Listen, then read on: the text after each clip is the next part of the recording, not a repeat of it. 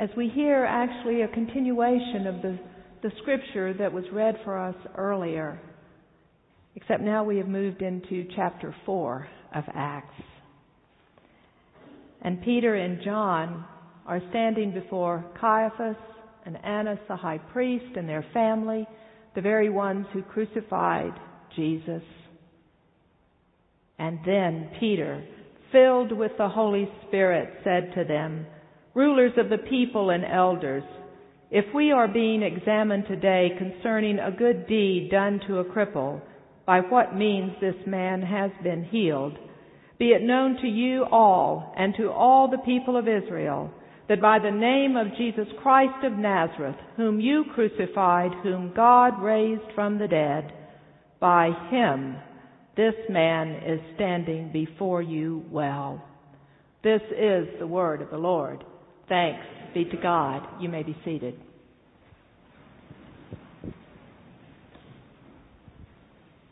Would you pray with me?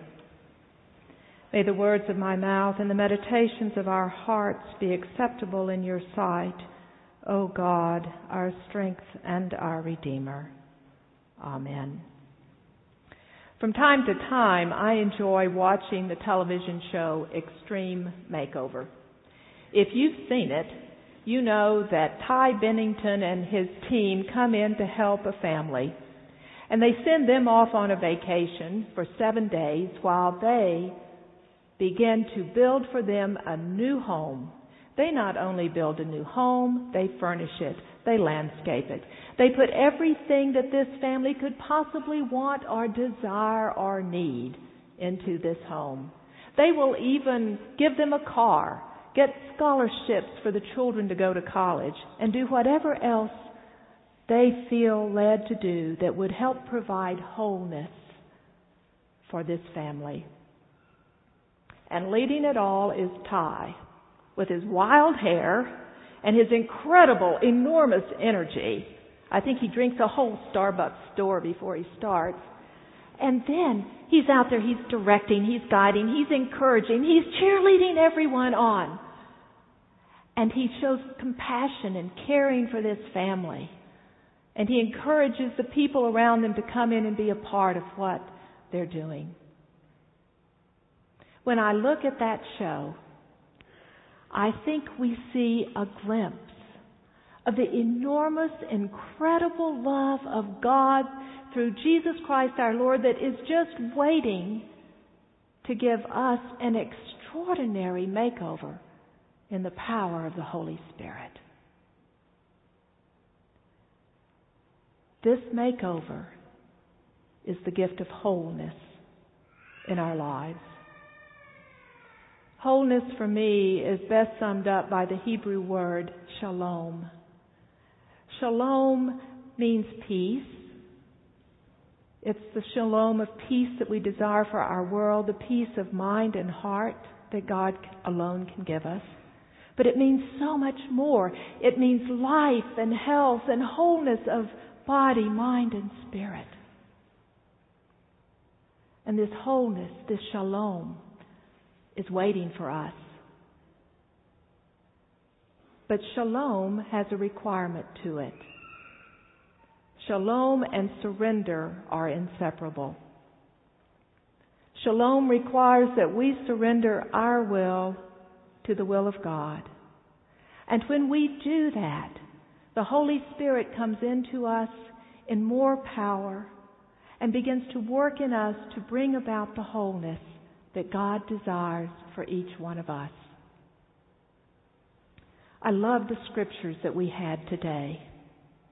Can't you just see Peter and John heading up to the temple to pray in the afternoon? It's shortly after Pentecost, and you know they're filled with the Holy Spirit. And their path takes them by a beggar who is sitting just outside the gate. We're told that this beggar has been crippled from birth. He cannot walk or stand. And he has sat probably for close to 40 years at this gate. Sitting just outside the gate called Beautiful in a world that was ugly.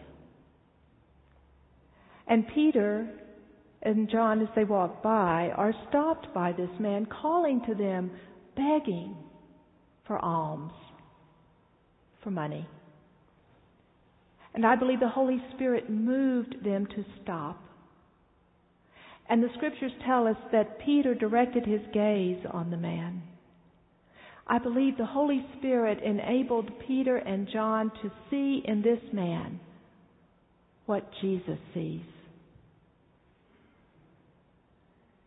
And so Peter says, Look at us. And the scriptures tell us that the man fixed his attention on them, expecting to receive something. And I believe that brings us to the very first step we need to take toward the wholeness that God wants to give us.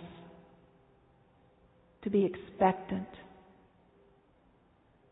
To come to the Lord Jesus Christ and to be expectant of the life that He desires to give each one of us. Now, this man had no great expectations. He was hoping for a handout. But God had something else in mind. And so, as he looks at Peter and John, Peter stretches out his hand and he says, I don't have any gold or silver. And I'm sure the man went, Oh, that's what he was hoping for.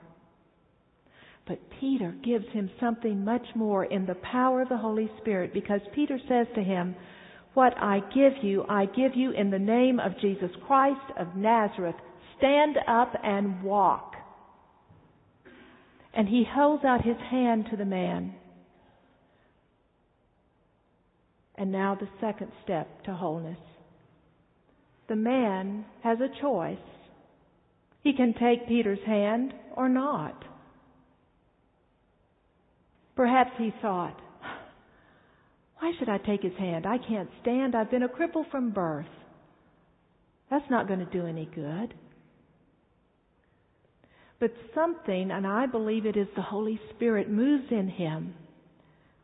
And whether it is out of faith, out of curiosity, out of surprise at what Peter has said, or even out of the, the authority with which Peter says it, the man takes Peter's hand and he lifts him up. And the scriptures tell us immediately his ankles and feet were made strong.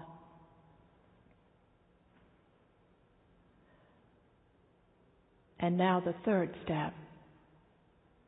He's taken the risk to receive. And God is giving him far more abundant than he can ever think of, imagine. And he responds with great joy. He walks, he leaps, he jumps, and he goes with Peter and John through the gate called Beautiful for the first time in his life. You see, this man received wholeness, not just in his body, as his feet and ankles were healed. He also received wholeness spiritually because as a cripple, as someone with an infirmity in that day and age, you were shunned by the people. Something was wrong with you or with your parents. He had not been able to go to synagogue school with the other boys. He had been denied the opportunity to learn the scriptures, to learn Torah and the prophets. He could never go inside the gate beautiful to the temple. He needed that spiritual healing and he needed the emotional healing that came because he was one who had known what it meant to be despised, to be rejected, perhaps even abandoned. He knew what it meant to depend on others for everything that he needed in life. He knew what it meant to feel shame and guilt.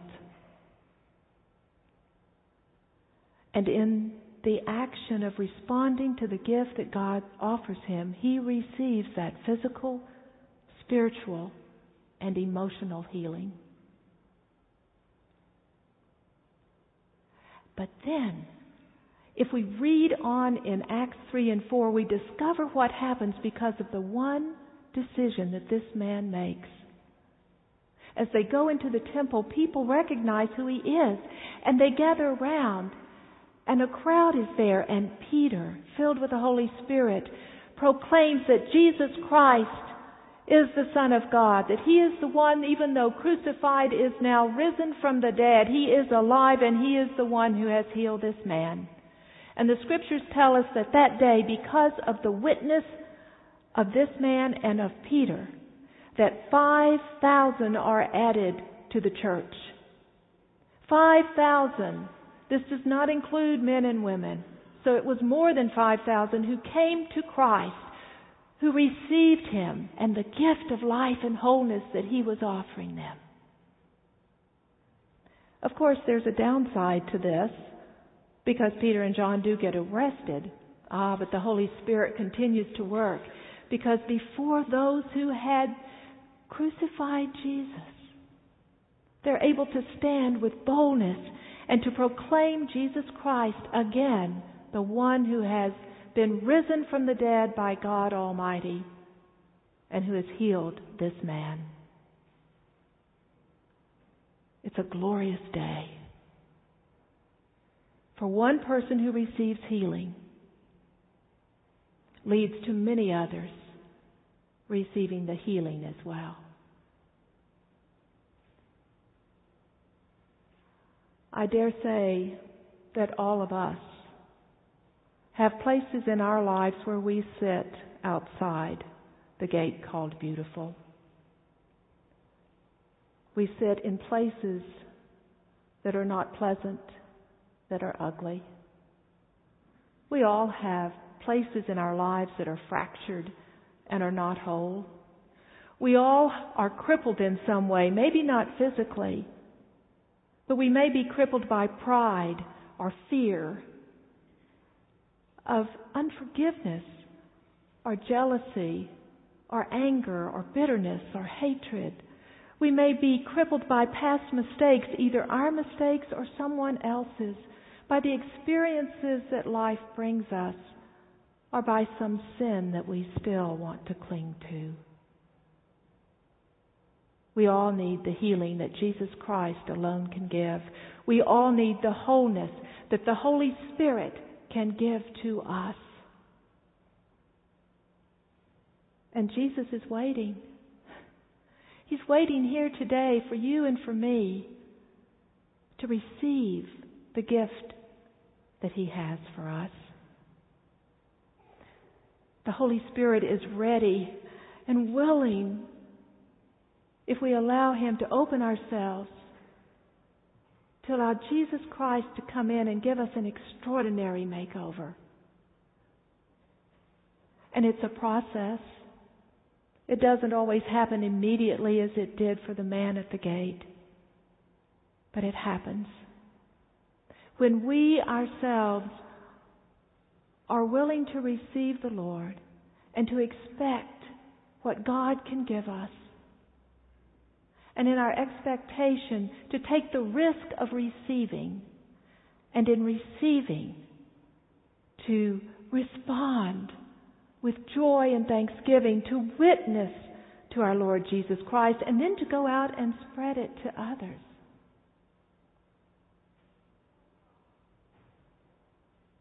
As we wait, He waits on us. He waits for us in the bread and wine of communion. He waits for us in the blessing of anointing that is offered. He waits in the prayers of those who stand here ready to pray with you for any need that you have. He waits for us to ask for the empowering of the Holy Spirit so that we have the boldness and the ability to risk and receive. He waits for us at the gate called Beautiful so that we may go through that gate. At the end of the show, Extreme Makeover, you know that the family is brought back, and there's this huge bus that sits in front of the house that has been prepared for them. They can't see it. And there is Ty, and he's out there, and he's getting everyone energized and worked up. and with his megaphone, he leads them in the cheer. Move that bus! And it moves. And there is the gift waiting to be received. And the family's responds. You watch them. They cry. They laugh. They jump. They run. They shout. They hug. They just are filled with the incredible gift that has been given to them. And they go in and they receive it. I believe each one of us has a bus in our lives that is blocking our view of the gift that God wants to give us in the wholeness that comes through Jesus Christ in the power of the Holy Spirit. Nearly 10 years ago, I experienced a healing. I took a risk. And I experienced a healing physically, but I also experienced a healing spiritually and emotionally. And I'm still in that process. But it is a wonderful process. It is a wonderful gift that God gives us, and it's for everyone.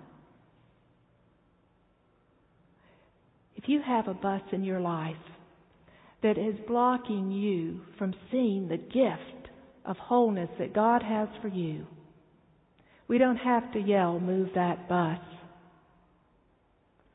But we do have to ask. And we say, Come, Holy Spirit. Come. Free us, renew us, cleanse us, refresh us, gift us. Enable us to receive what God has already prepared. The gift is waiting. It just needs our response. What will you choose?